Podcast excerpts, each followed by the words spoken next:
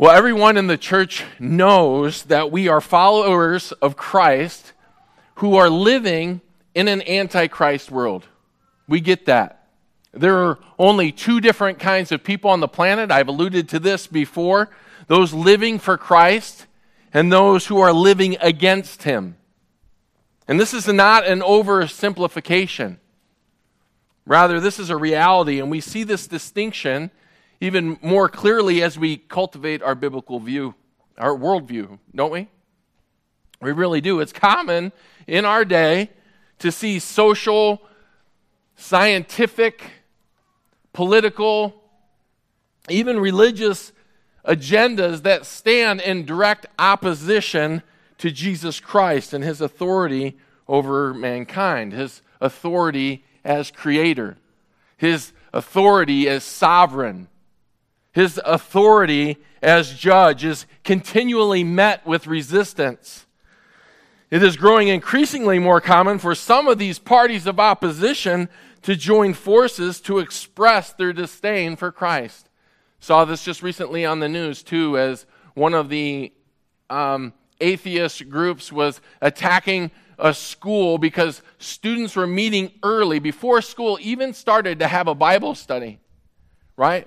But it was on uh, state property, it was on public uh, funded property. And so the group retaliated and they resisted them doing that. Even though it wasn't during school hours, they just uh, joined with other state forces too to resist and express their disdain for Christ. And this is nothing new.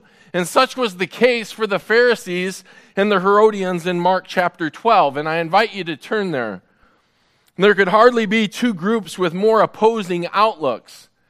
The Pharisees represented the religious pride of Israel, whereas the Herodians had sold themselves out to the Romans and were notorious for making political concessions with their suppressors. The Pharisees represented conservative Judaism, while the Herodians were liberal and compromised when it came to their convictions.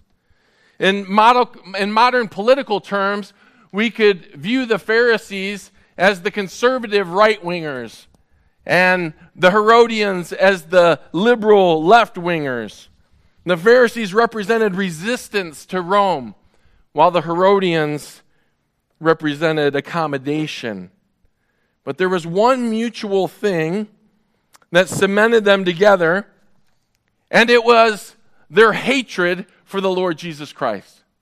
Their disdain for who he was. The Pharisees despised him because he was disrupting their religious agenda. And the Herodians despised him because he threatened their political arrangement. As a result, they both wanted Christ done away with. In the context of Mark chapter 12, the plot thickens as Christ's authority continues to be challenged from every conceivable angle in various combinations of opposition. It is Passion Week the last week of Jesus' life, and he has angered the Jewish Sanhedrin. They're angered because this massive crowd keeps following him, and he has tremendous influence. They're angry because he's driven out the merchants from the temple who were helping to fill their pockets. They're also infuriated because Jesus is preaching the gospel to huge crowds on their Temple Mount and declaring that he is the Messiah, the Savior and Redeemer of Israel. Jesus has not submitted to their self appointed authority. He has not asked permission to do the things that he's doing. He's not even an authorized rabbi in their estimation. In addition to all this, he just told the parable of the wicked vine growers and quoted a few messianic verses, letting the Jewish leaders know that the parable and the scriptures he spoke were against them. What will the Pharisees plot next? Why do they conspire with the Herodians again to champion their cause? Jesus is going to end this passage by saying, Render to Caesar the things that are Caesar's, and to God the things that are God's. What principles or takeaways from this account will it have for us when it comes to our allegiance to Christ? Let's dig out some answers. and study Mark 12, 13 to 17, and we'll begin by reading it. Then they sent some of the Pharisees and Herodians to him in order to trap him in a statement. And they came and said to him, Teacher, we know that you are truthful and defer to no one, for you are not partial to any, but teach the way of God in truth. Is it lawful to pay a poll tax to Caesar or not? Shall we pay or shall we not pay? But he, knowing their hypocrisy, said to them, Why are you testing me? Bring a denarius, bring a denarius to look at. They brought one. And he said to them, Whose likeness and inscription is this? And they said to him, Caesar's. And Jesus said to them, Render to Caesar the things that are Caesar's, and to God the things that are God's. And they were amazed at him. Let's pray and ask God to bless our study. Gracious God and Father, we consider it a tremendous privilege to rally around your word again. We don't ask that you would simply change us or alter us. Father, we come asking that you would transform us, transform our understanding. Help us to see your authority. Help us to recognize that your allegiance is what the gospel has called us to. Help us to consider where we're at and as it relates to your lordship and your authority in our lives. We do want to be changed. We do want to be transformed. And we know that you have taught us many lessons through the scribes and the Pharisees and the leaders of Israel and their rejection of Christ and his authority. May this be no different today. Would you continue to teach us so that it has a radical impact and truly does transform us? We pray in Jesus' name, amen. The title of the message pay taxes, and worship God. And this is based off the final two commands that we see in verse 17. The outlines in your notes, which includes three guiding principles so that your allegiance to Christ's authority will honor the Lord first, as well as any governing authorities.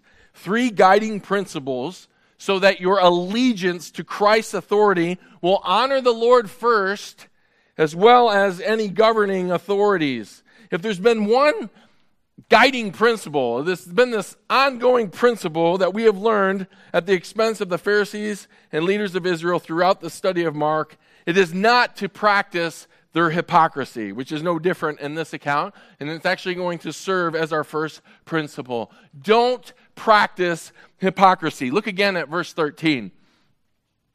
Then they sent some of the Pharisees and the Herodians to him in order to trap him in a statement. The first thing that we see is that hypocrites consistently conspire against the truth. They here represents the Sanhedrin, which if you rewind the tape, it takes us all the way back to Mark 11, 27. And each of the stories and from Mark 11, 27 all the way through the entire chapter 12 is set against the backdrop of the Sanhedrin's conspiracies. The Sanhedrin consisted of three major groups Pharisees, Sadducees, and scribes. And you may recall the last time we talked about the Sanhedrin, we, we mentioned specifically chief priests and elders. And it was common for uh, Sadducees to be chief priests and el- elders. But the, the three major groups Pharisees, Sadducees, and, and scribes Beginning with the story, each of these groups conspires against Jesus in this chapter. The Pharisees on the question of taxation, which we're viewing today. Then in our next section, the Sadducees are going to question him on the resurrection, and the scribes on the question of scriptural interpretation in verses 28 through 44. We already noted the Pharisees and the Herodians' willingness to conspire together against the truth despite their differences. And if you're like me, then it's easy for us to stand back and look at these guys and say, I'm so grateful that I'm not like them. I, I, would never conspire against the truth or the Lord's authority in my life. But is that true? Is that true? The truth is, we do conspire. We do, and we do resist the truth in our hearts all the time. Perhaps you may not believe you're a conspirator. That sounds like a, a pretty strong term. But allow me just to ask just a few probing questions. Are there truths in the Word of God that you have turned a blind eye to or made your ears deaf toward? Truths that you've ignored with a pious smile on your face? And if another believer came to you and exhorted you to start obeying the truths you profess to believe in, would you become angry? Or would you resist their counsel? Our hearts are deceptively wicked. My heart is deceptively wicked. And it conspires against the truth and Christ's authority. I don't want to hear about my sin. I don't.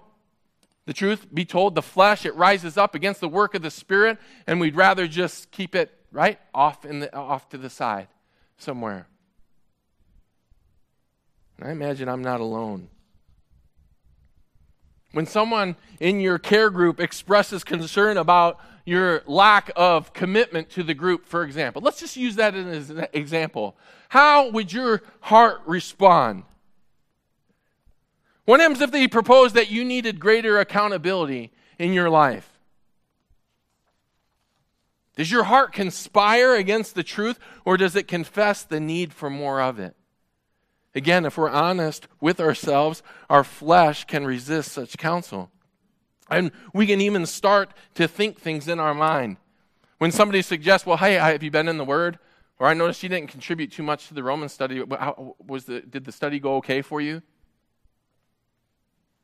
What?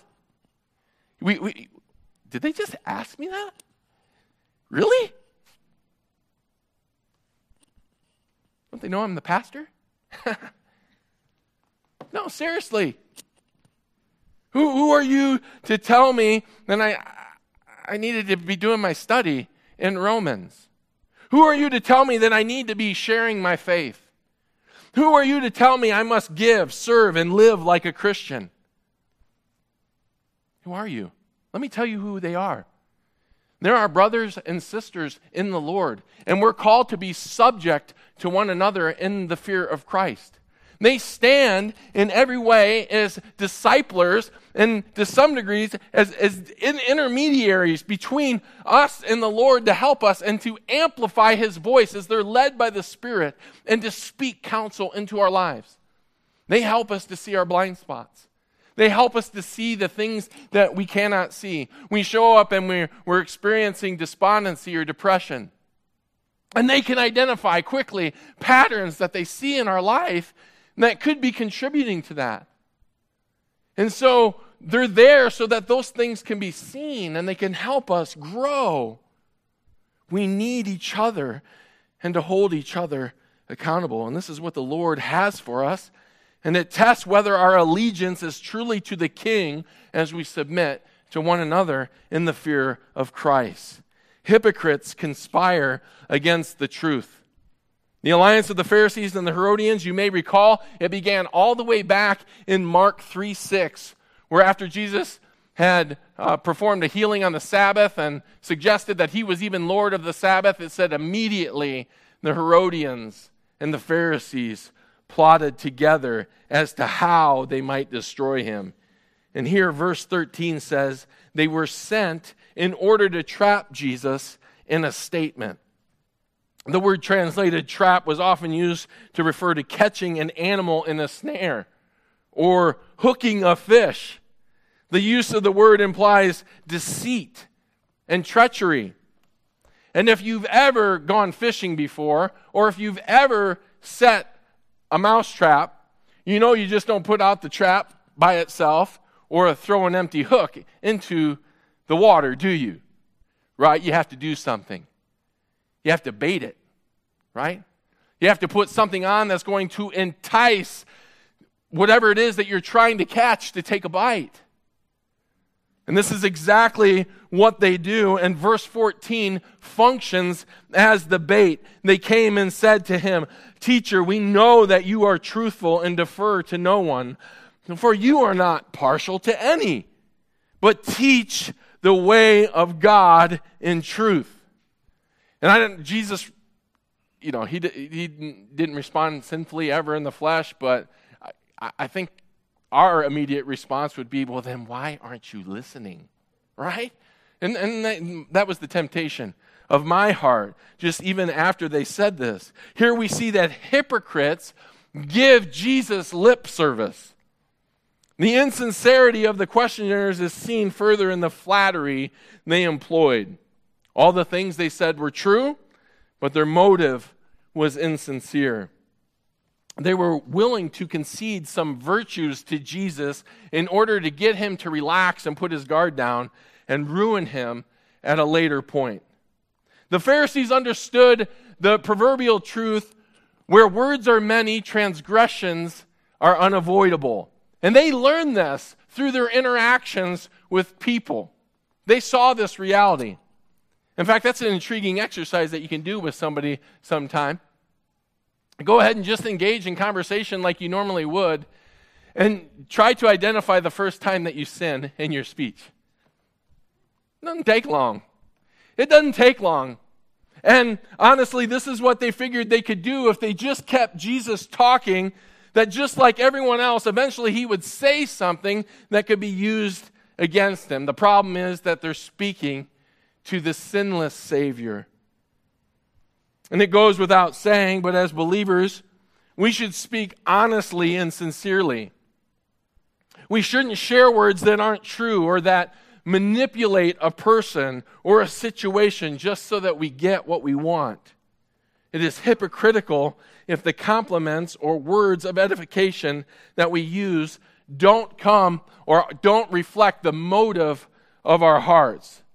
And this is how Jesus defined hypocrisy, and it's a lesson that we learned back in Mark 7 when Jesus rebuked the traditions of the scribes and Pharisees, saying, Rightly did Isaiah prophesy of you hypocrites, as it is written, This people honors me with their lips, but their heart is far away from me.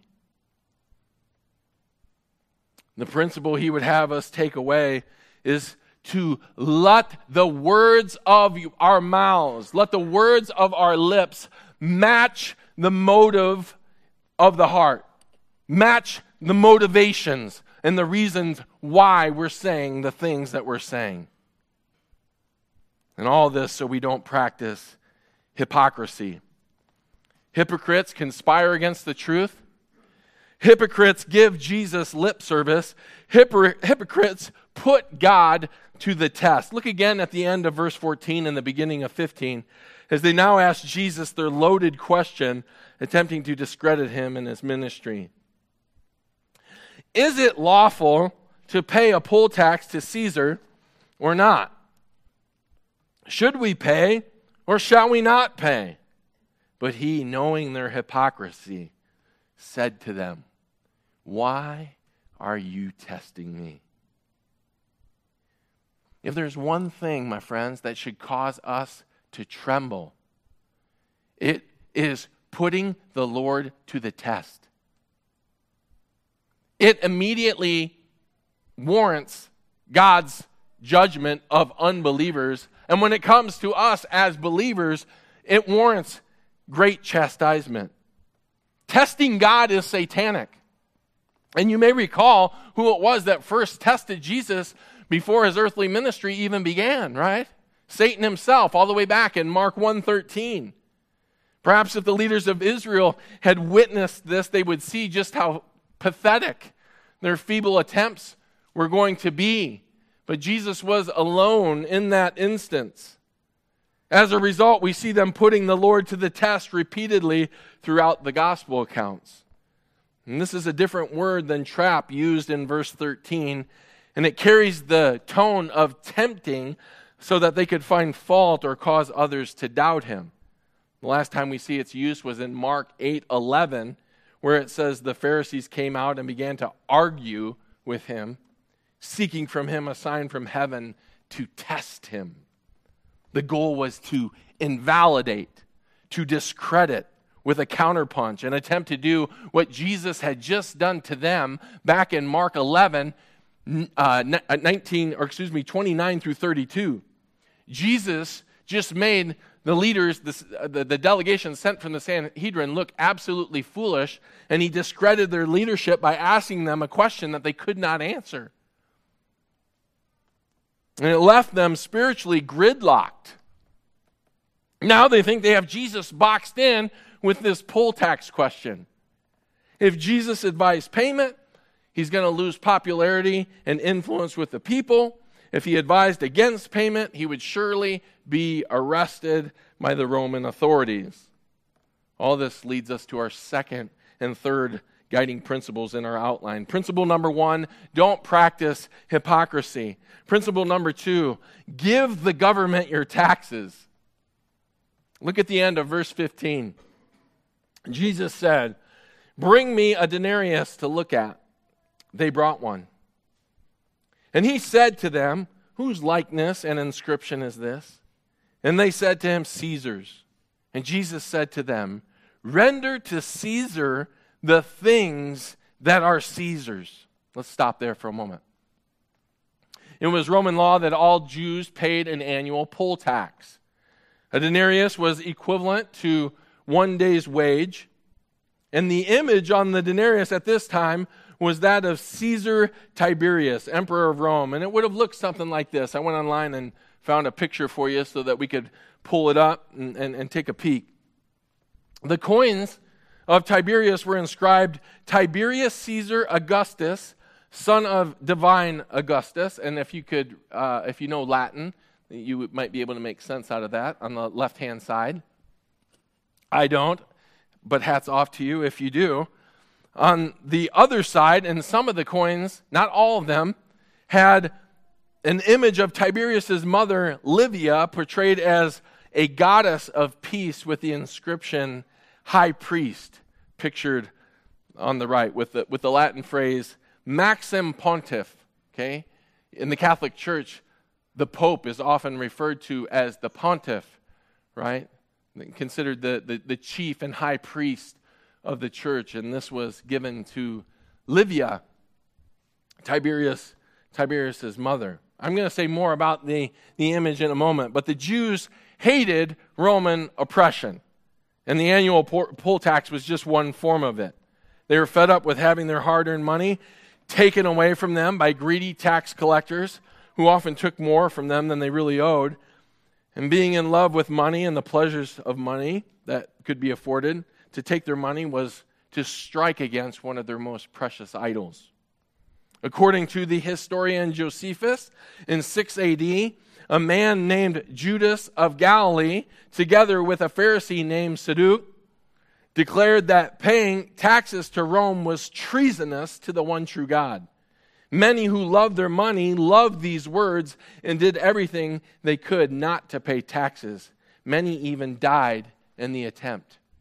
Josephus says the words of Judas of Galilee so stuck into the minds of the Jews that it was one of the main reasons they rebelled against Rome in 70 AD, which led to the burning of the temple and the destruction of Jerusalem. Think about that for a moment.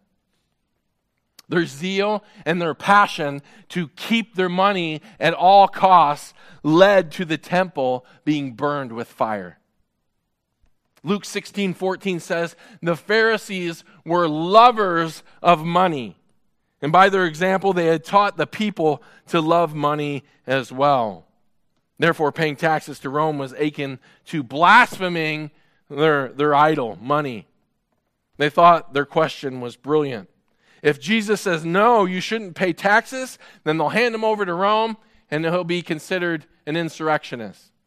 If he says, yes, you should pay taxes, then instantly Jesus loses popularity with the people who were anticipating that when their Messiah came onto the, the scene, that he was going to take care of this whole tax situation, and they were no longer going to have to pay taxes to, to another. In other words, there was no right answer. Either way, Jesus would lose. So Jesus asks them for a denarius. He takes it in his hand and he's thumbing it, contemplating his calculated answer to them.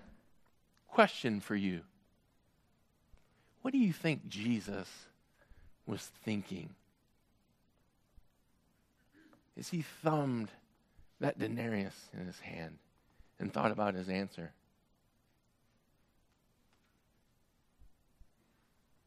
Perhaps he was thinking about Judas Iscariot, who was going to betray him in less than 48 hours from this point in time for 30 shekels of silver due to his love for money. Perhaps he was thinking about Judas of Galilee and the, the coming revolt of the Jewish people against the Romans because of their love for money that was ultimately going to lead to the temple being completely destroyed. How ironic that both men were named Judas, eh? My Canadian A just came out from nowhere. Okay. Perhaps our Lord was thinking about earlier teaching in Matthew 6:24 when he said, "No one can serve two masters, for either he will hate one and love the other, or he'll be devoted to one and despise the other. You cannot serve God and wealth." Oh, may that fall onto our ears. May we hear that clearly. Let me say it again for us. Hear it, church. You cannot serve God and wealth. It won't work. It doesn't work.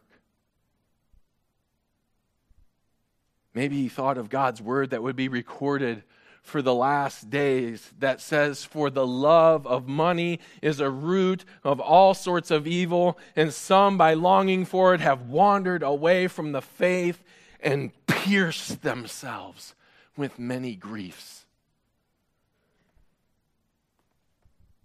What comes to mind when you think about money? Do the warning signs in God's word cause you to check your heart regularly to make sure that it is not master over your life? Interestingly, in this account, Jesus provides an illustration that can help us see if money is impacting our heart in a negative fashion. He asks whose image is on the coin. By asking this question, Jesus subtly reminds the experts of the law who were listening to him that believers are created in God's image, not Caesar's. In fact, Caesar is no God. He was merely a worldling living for the world, money, fame, and power. And those who will follow him, will become just like him and the idols that they serve. We see a clear picture, graphic picture of this for us in Psalm 115. Believers, when they walk in faithfulness to God, promote God's image. They will promote a godly image, not a worldly one. You know that your heart could be in trouble and money could be your master when you're more concerned about a worldly image than you are about a godly one. It's true. This is especially dangerous for us as the hooks of commercialism and materialism try to sink into our flesh day after day, living in one of the wealthiest states and the wealthiest counties in the United States. The threat is always there. And let us keep our hearts free from the love of money by re- regularly reminding ourselves of the warnings about it in God's Word. Another indication of being consumed by money is our response to paying taxes. What comes to mind when you think about paying taxes?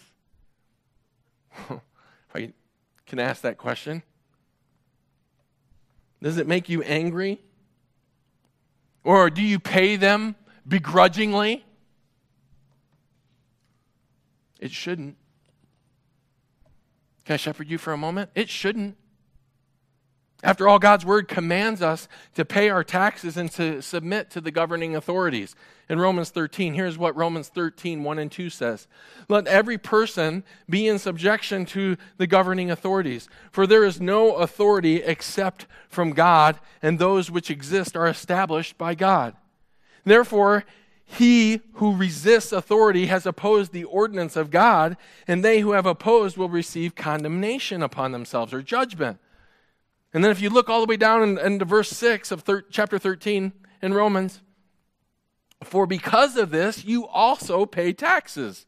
For the rulers are servants of God, devoting themselves to this very thing. Render to all what is due them tax to whom tax is due, custom to whom custom, fear to whom fear, honor to whom honor. It's part of our testimonies as believers to pay our taxes faithfully. One commentator wrote, Believers must never cheat on their taxes. One conscious, conscience stricken taxpayer wrote the IRS, Dear sir, my conscience bothered me. Here is the $175 which I owe in back taxes. Then came a P.S. If my conscience still bothers me, I'll send the rest. He goes on to say, we may feel like it's the infernal revenue service or perhaps the eternal revenue service, but we must pay every penny we owe. End quote. And I, will just share with you um, confessions of a pastor. I, I honestly, I don't mind.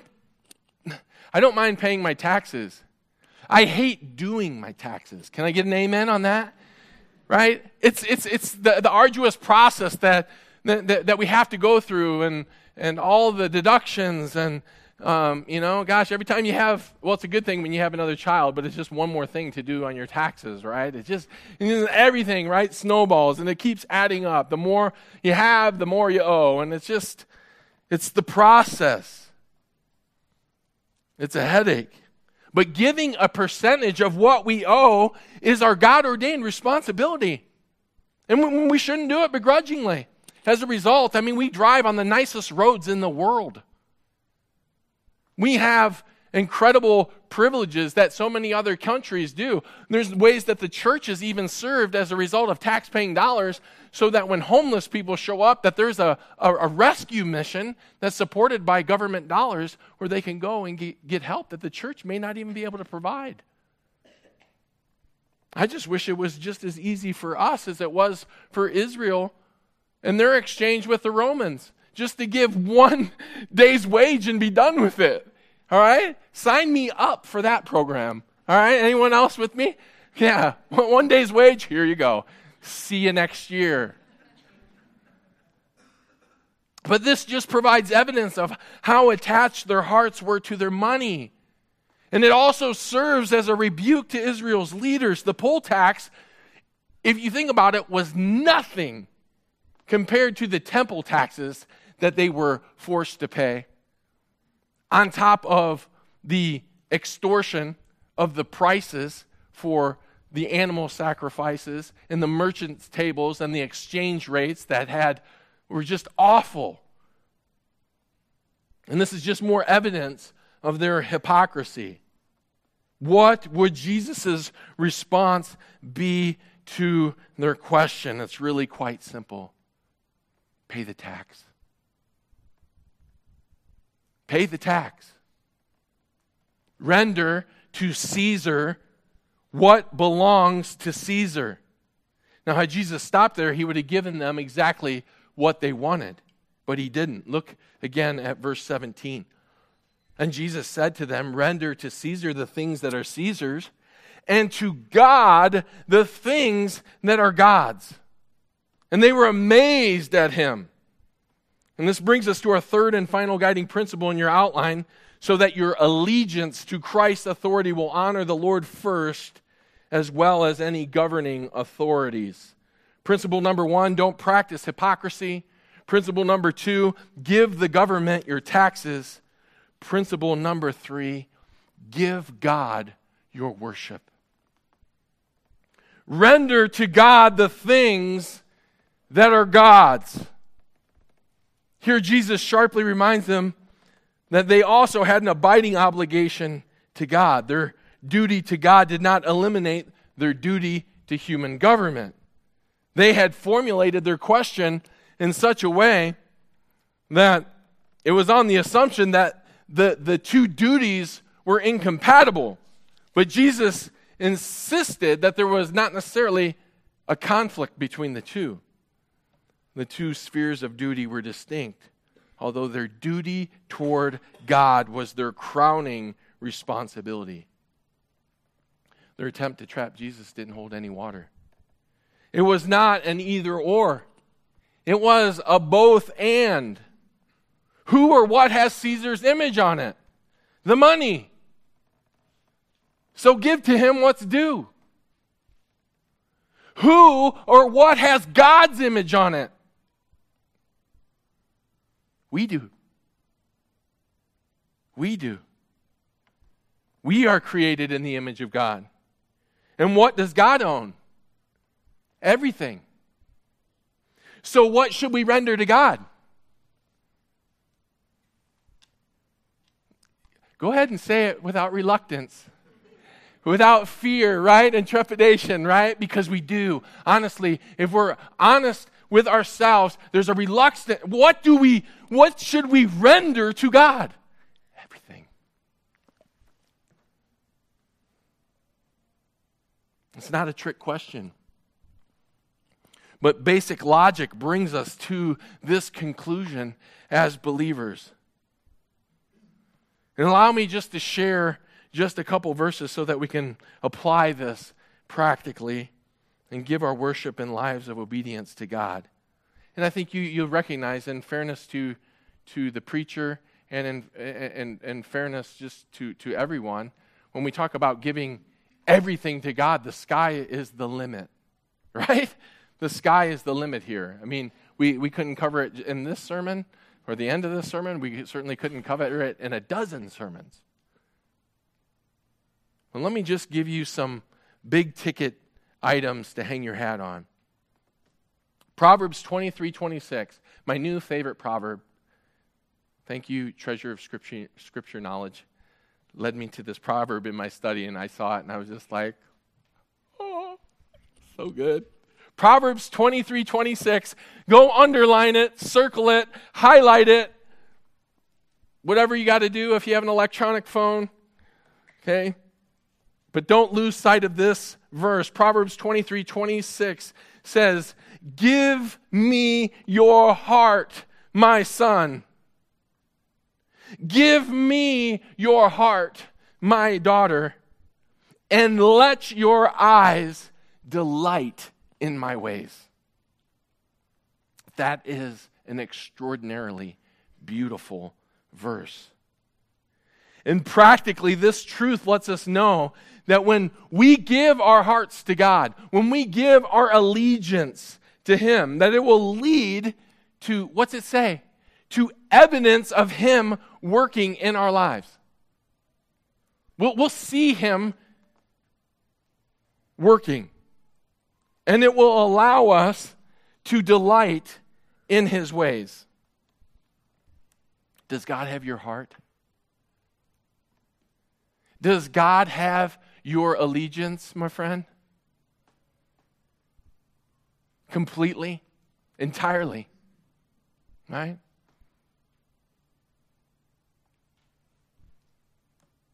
The battle is sometimes it's partial right? If we're, we're just being candid.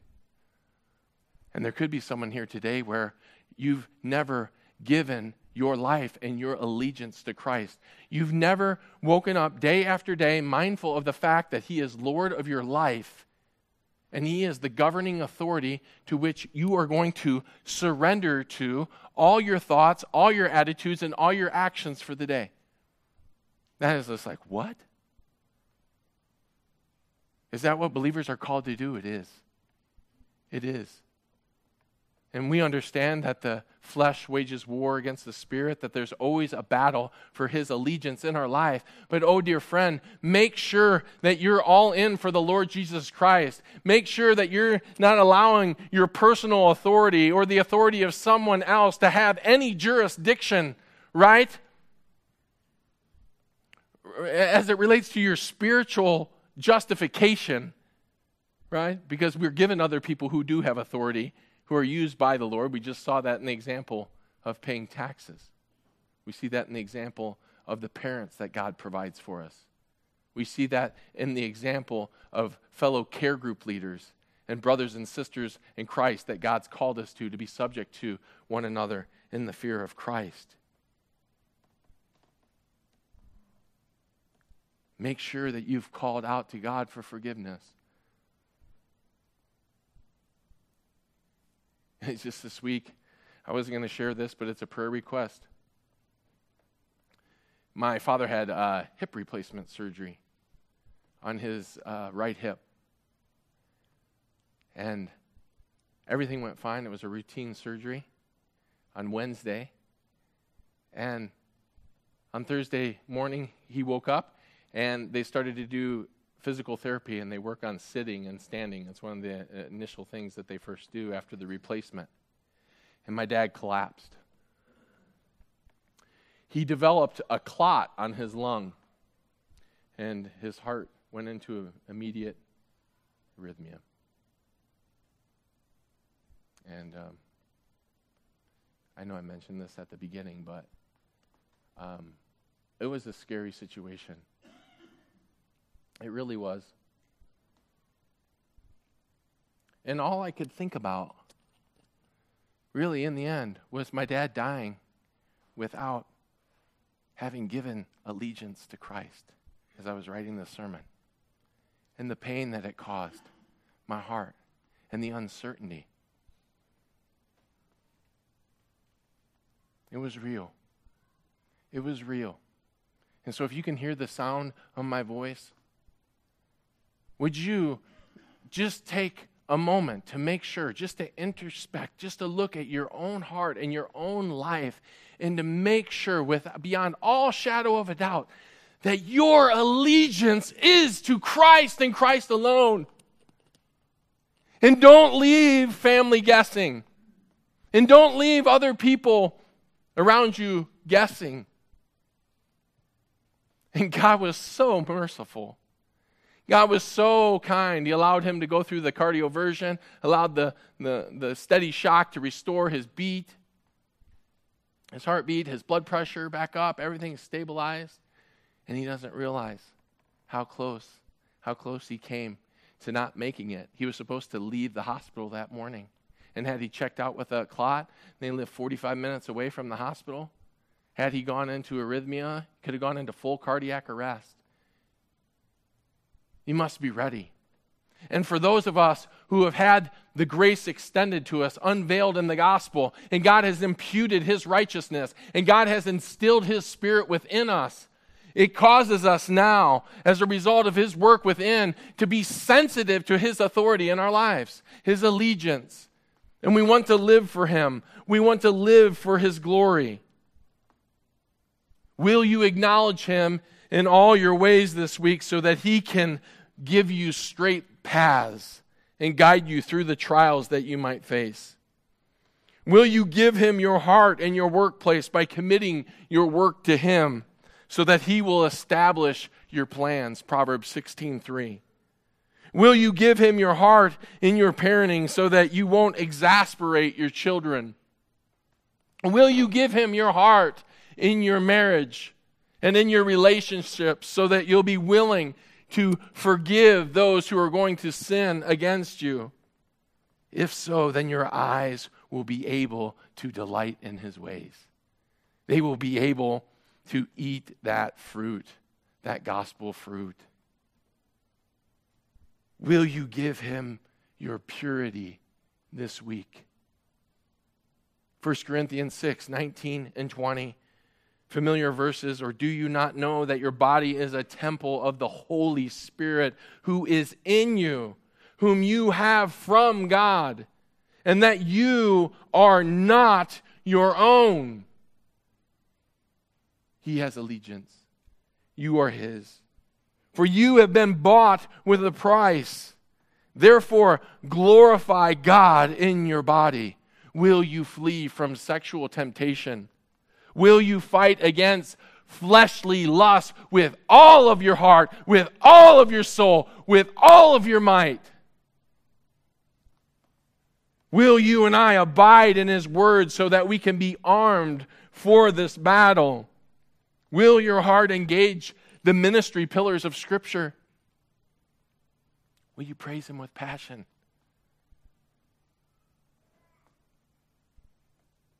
Will you study His Word and abide in it? Will you pray with fervency? Will you progress as a disciple? This is God's philosophy of ministry. It's what His Word shares.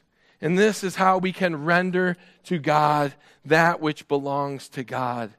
Our obedience is our greatest form of worship because it is exactly what God prescribes for us as we present our bodies as living and holy sacrifices, which is our acceptable form of worship. And it starts and ends with renewing our minds with His Word so that we're not conformed to this world, but to the true image that we bear from our Maker when considering the second half of Jesus' answer, we see its amazing brilliance. By saying that we are to give God what is God's, Jesus recognized only one God, thus obviating Caesar's claim to divinity. Moreover, because Jesus named God in the second half of the verse, the demands of the ultimate eternal king take precedent over the petty reign of Caesar. Jesus put Caesar in his place. And again, there was nothing that his critics could do about it. Pastor R. Kent Hughes said, This was an astonishing answer to them, just as it was for a brilliant young American lawyer who saw it for the first time. Someone had given him a New Testament, and as he was reading it through, he came to this account which he read with great interest because he was involved in a similar type of legal dilemma. He said that he could not read it fast enough, and that when he saw Jesus' answer, he was so astonished, he actually dropped his Bible, exclaiming, That's the most amazing wisdom.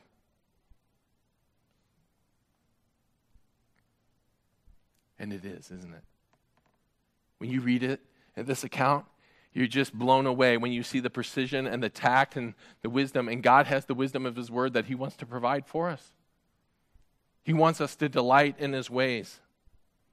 And may God's amazing wisdom continue to lead us to the three guiding principles in our passage today so that our allegiance to Christ's authority will honor the Lord first, as well as any governing authorities. When we refuse to practice hypocrisy, when we give the government our taxes, and most significantly, when we give God all of our worship. Amen, church? Amen. Let's pray.